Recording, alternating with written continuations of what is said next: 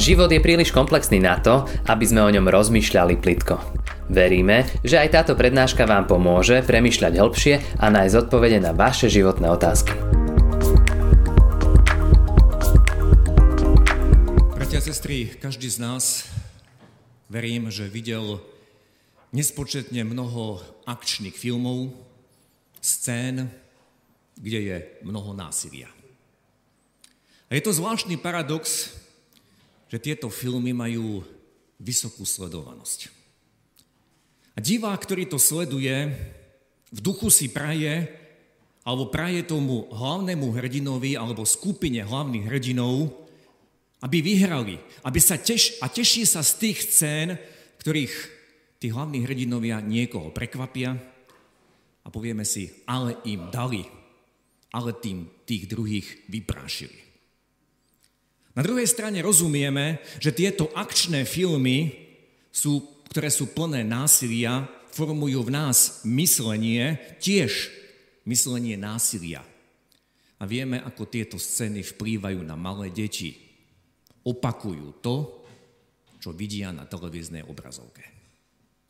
Ten paradox je v tom, že na jednej strane nás to baví sledovať takéto scény, na druhej strane si uvedomujeme, že by sme takto asi nechceli žiť, možno na úteku, alebo v takej situácii, akú vidíme na obrazovke.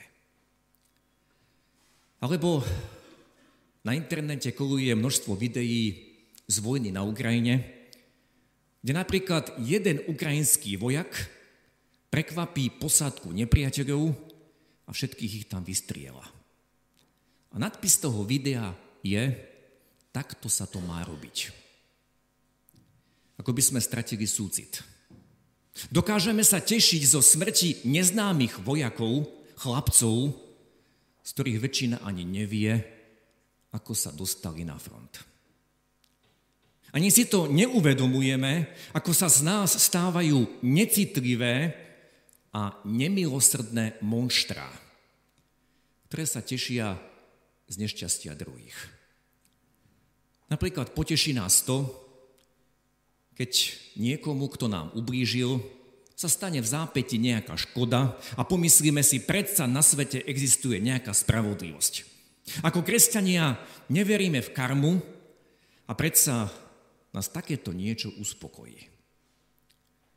A viete, sme veľmi ďaleko od myslenia Abraháma, toho patriarchu, ktorý je nazvaný praotec viery, ktorý keď mu pán Boh objasnil a ukázal, že idem potrestať mesto Sodomu, tak vieme, čo Abraham urobil. Začal sa modliť.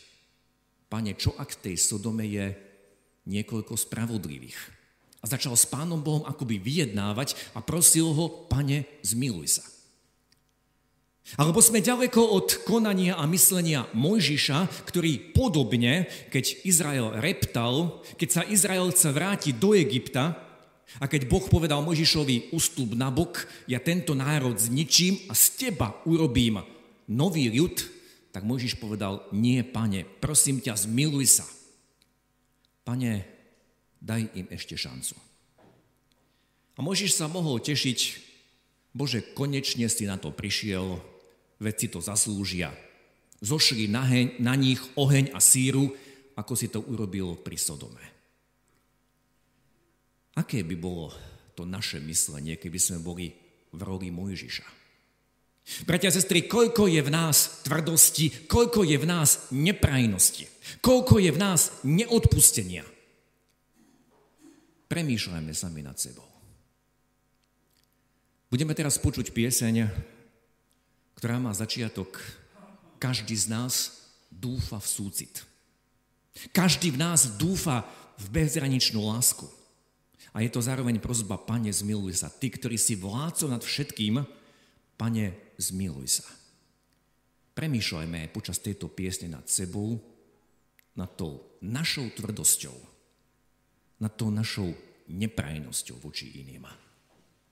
Nech sa nás Pán Boh dotýka. Sklonieme sa k modlitbe. Pane, Ty si vládca, ktorý môžeš hýbať vrchmi. Mohol by si všetkých nás spravodlivo potrestať, ale ďakujeme ti, že tvoja milosť je väčšia. Väčšia ako všetky naše priestupky, tvoja milosť je väčšia ako všetky naše predstavy. Ty si plný súcitu a túžiš, aby aj ja, naše srdcia sa poholi, sklonili sa pre tebou. Priznali svoju biedu, nesúdili tých, ktorí sú okolo nás. Netešili sa z ich pádov, z ich pokleskov, ale naopak žehnali. Hovor k nám aj teraz. Osvecuj nám pravdu, prosíme. Amen. Bratia a sestry, z ústy voči Božiemu slovu, prosím, povstaňte a počujte slova z písma svätého, na ktorými sa chceme dnes zamyslieť a ktoré nás budú viesť aj k spovedi a večeri pánovej.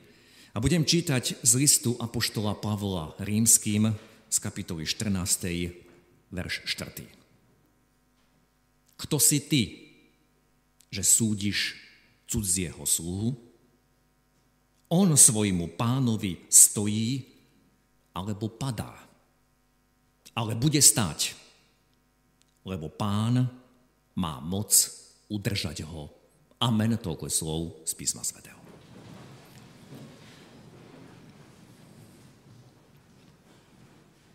Bratia a sestry, slova, ktoré nám dnes zneli ako evanílium, sú veľmi známe.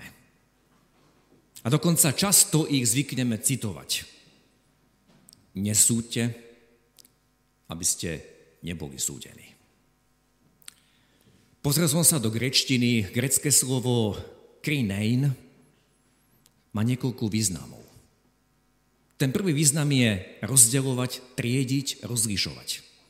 Ďalší význam robiť úsudok, mať za niečo. Tretí význam rozhodovať. A štvrtý význam súdiť či usudzovať. A z tohto slova je aj grecké slovo kritikos, od toho je naša kritika. A kritikos znamená schopný rozlíšovať, schopný usudzovať. A keď som v slovníku pozeral na pôvodný zmysel týchto slov začal som uvažovať, začal som sa pýtať. Dokážem správne triediť? Dokážem správne rozlišovať? A potom som si uvedomil, že na prvých stránkach písma je svedectvo o tom, ako Satan oklamal Evu a Adama. A čítame tam, budete ako Boh budete vedieť, a môžeme tam doplniť slovičko rozlíšiť, budete vedieť rozlíšiť, čo je dobro a zlo. Toto Satan sľuboval človeku. A tak sa pýtajme, vieme to? Vieme rozlíšiť dobro od zla a naopak? A tak si musíme uvedomiť, že Satan človeka poriadne oklamal. Lebo ak by sme to vedeli, ak by sme vedeli rozlíšiť, čo je dobré a čo je zlé, tak by tento svet vyzeral úplne inak. Nepoznali by sme, čo je to krvi prelievanie, nepoznali by sme, čo je to vojna a môžem pokračovať ďalej. Trpká pravda je, že my sami to nevieme. Nevieme triediť, nevieme rozlížovať. Nedokážeme to. Veď nevieme rozlíšiť rozdiel medzi smietkou, v oku a doslova je tam trieska, ktorá sa vie zaboriť niekde pod kožu, keď nám trieska z dreva sa zapichne do kože. Nevieme rozlíšiť takúto malú triesku od brvna. Toto je náš stav. A preto povedal pán Ježiš, nesúďte, aby ste neboli súdení. Napríklad zbadáme na chodníku ležať človeka, a prvé, čo nám napadne, to je opilec. A viete, pravda môže byť taká, že ten človek odpadol, postihol ho nejaký záchvat, má zdravotný problém a my to povrchne takto vyhodnotíme a oblúkom toho človeka obídeme. A každý z nás by dokázal vymenovať mnohé situácie, kedy sme niečo zlé vyhodnotili, mali sme špatný úsudok. A to preto, lebo sme nepoznali pravdu. Ako ľahko dokážeme niekoho len tak zaškatulkovať. Ako ľahko dokážeme niekoho odsúdiť len preto, že sme videli fotografiu. A tá fotografia, veľmi dobre viete, že dnes malé deti, ktoré vedia pracovať s počítačom, tak vedia spraviť tzv. fotomontáž. Všetko sa dá urobiť a spoja vás niečím iným alebo niekoho spoja na nejakom zvláštnom mieste a vy poviete, aha, tento bol tam a tam, je to na fotke, tu je dôkaz. Alebo o niečo sme niečo počuli a bola to v podstate klebeta a človek si to nepreverí a túto informáciu o tom druhom veselo posúva ďalej. A hneď veľmi rýchlo dokážeme toho druhého zaradiť, označkovať, onálepkovať a vytvoríme si mienku a odmietame akýkoľvek iný pohľad. Preto náš pán veľmi jasne povedal, nesúďte, aby ste neboli súdení. Nesúďte, lebo nepoznáte celú pravdu. Nesúďte, lebo ste nechodili v topánkach toho druhého. Nesúďte, lebo nerozumiete motívom, ktoré viedli človeka k tomu, čo urobil. A viete, na poslednom Božom súde, keď bude všetko odhalené, tak budeme veľmi, veľmi prekvapení. A nie len z toho, čo každému z nás bude ukázané ako zrkadlo, takýto si, takýto si bol. Ale aj z toho, ako nám bude ukázaný náš skreslený pohľad na iných. Ako sme rýchlo dokázali zaškatulkovať toho druhého podľa nášho povrchného videnia. Pred chvíľou som čítal zo 14. kapitolu listu rímským jeden jediný verš a v tej celej pasáži musel apoštol Pavol riešiť otázku, ktorá v tej dobe rozdeľovala Ježišových nasledovníkov. Jedni, ako to bolo zvykom v židovstve, prísno dodržiavali stravovacie návyky, a veľmi si na tom zakladali. My príjmame do seba ako jedlo len to, čo je čisté. A to tak robili, že iných pokladali, ktorí tak nerobili za pomaly hriešných. A tí druhí, ktorí mali v tom slobodu a jedli všetko, teda nerozlišovali to meso čisté a nečisté, ako to majú Židia vo zvyku, tak tí, čo sa riadili tými prísnymi tradíciami, začali tých druhých ostat, tých ostatných triediť a odsudzovať. Považovať za niečo menej, minimálne sa nad nich povyšovali. A dovolte, aby som prečítal ešte text alebo verš, ktorý je tesne pred tým, čo sme počuli pred kázňou. Apoštol Pavol napísal, kto je všetko, nech neporada tým, kto nie je všetko. A nie je všetko, nech nesúdi toho, čo všetko je. Veď Boh ho prijal. Z tohto Pavlovho opisu dokážeme vycítiť, k akému triešteniu medzi kresťanmi dochádzalo v prvom storočí. Teraz chcem položiť dôraz na tú poslednú vetu, ktorá je počiarknutá. Veď Boh ho prijal.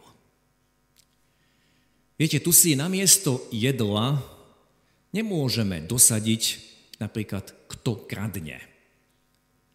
Lebo tak by sme potom čítali, kto kradne, nech nepohrda tým, kto nekradne.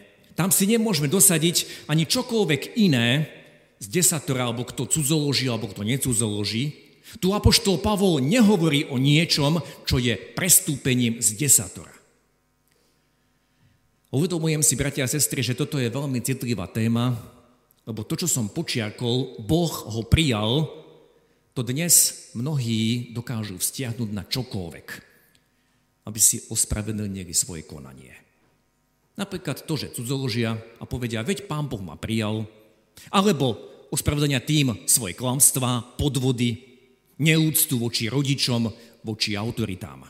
Veď Boh ma prijal, ja som už taký, veď Boh je láska, Boh to musí tolerovať. Žiaľ, aj toto je počuť okolo nás.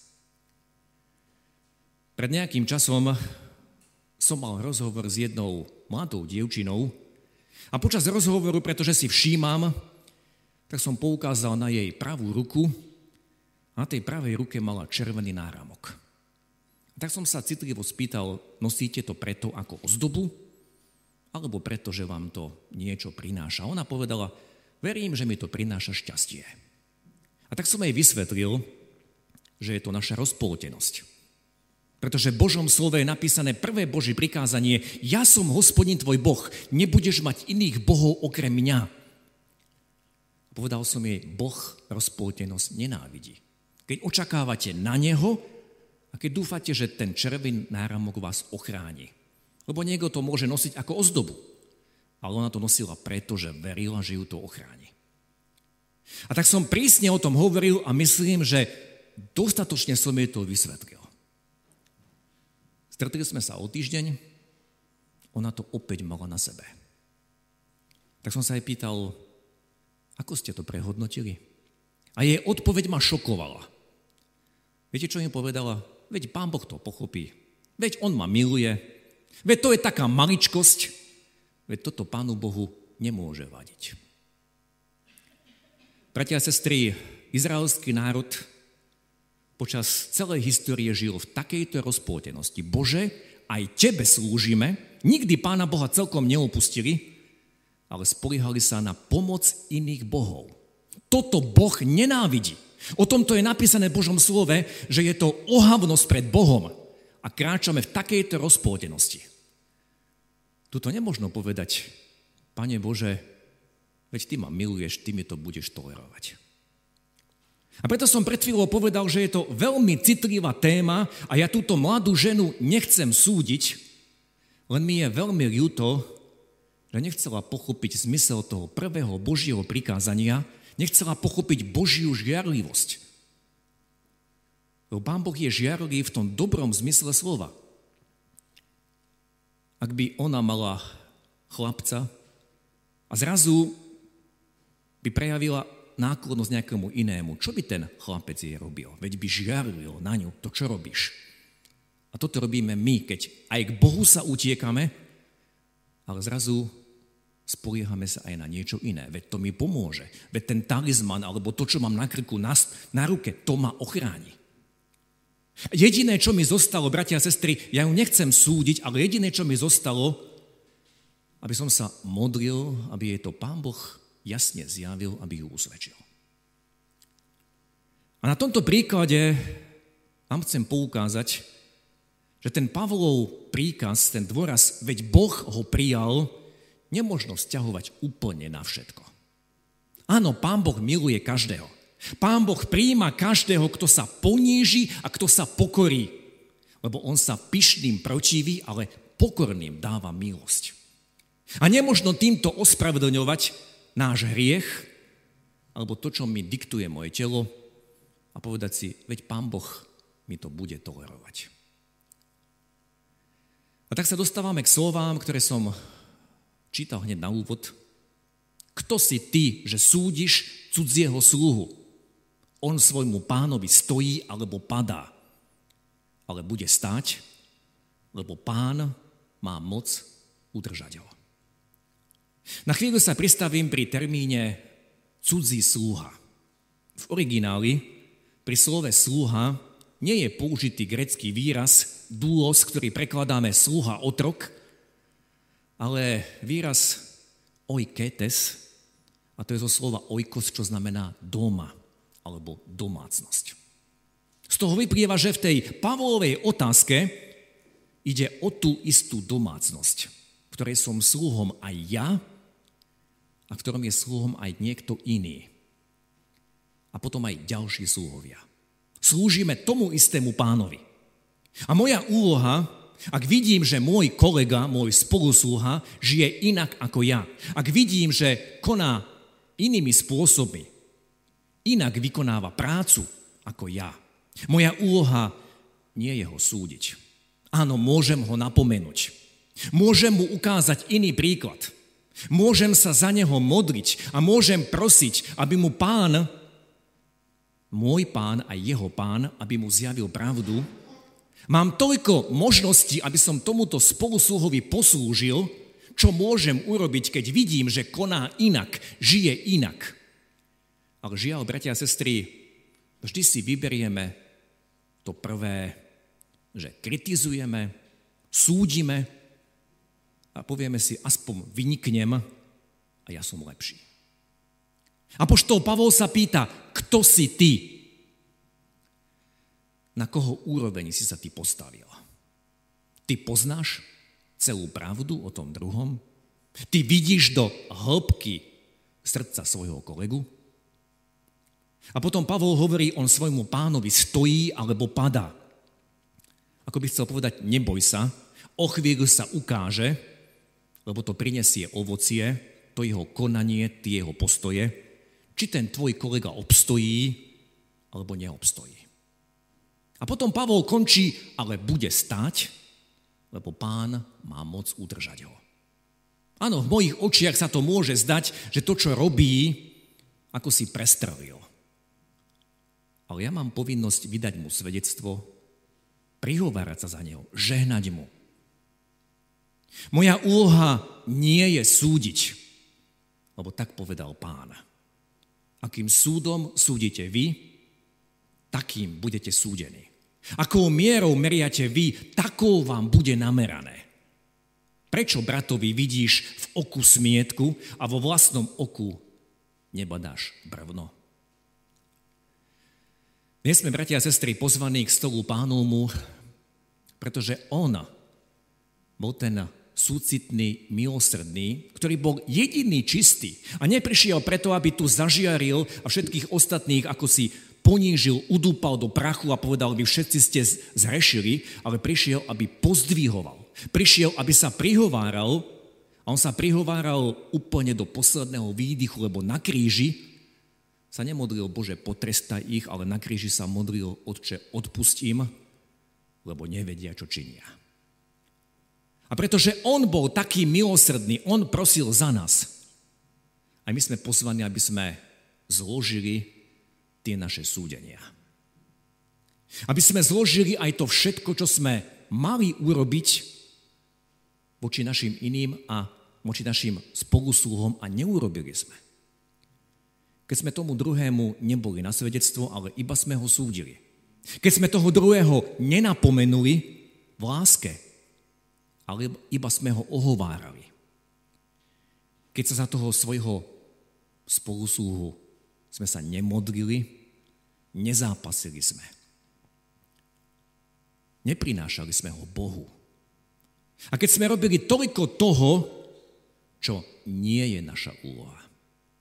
Namiesto toho, aby sme druhým vydávali svedectvo, to správne svedectvo, namiesto toho, aby sme sa prihovárali za druhých podobne ako Abraham, keď sa prihováral za hriešnú Sodomu, alebo ako Mojžiš, ktorý sa prihováral za ten reptajúci národ. Aj dnes sme pozvaní k stolu pánovmu. Zložme tam pod krížom nášho pána všetky tie naše súdenia. A zložme tam aj všetko, čo sme mohli urobiť, mali urobiť, ale neurobili sme. Náš pán nás dokonale pozná. Aj nás sa pýta, kto si ty, že súdiš cudzieho sluhu. Pane, buď mi milostivý. Nech je toto dnes naše volanie. Ďakujeme, že ste si túto prednášku vypočuli do konca. Modlíme sa, aby ste boli inšpirovaní a povzbudení. Ak máte nejaké otázky, napíšte nám správu na Facebooku, Instagrame alebo hoci aj e-mail. Projekt Chcem viac už viac ako 10 rokov podporujú ľudia z celého Slovenska. Pridajte sa k ním. Aj vďaka vašim darom a modlitbám môžeme prinášať každý týždeň dobrú správu, povzbudenie a inšpiráciu tisíckam ľudí nielen na Slovensku. Ďakujeme.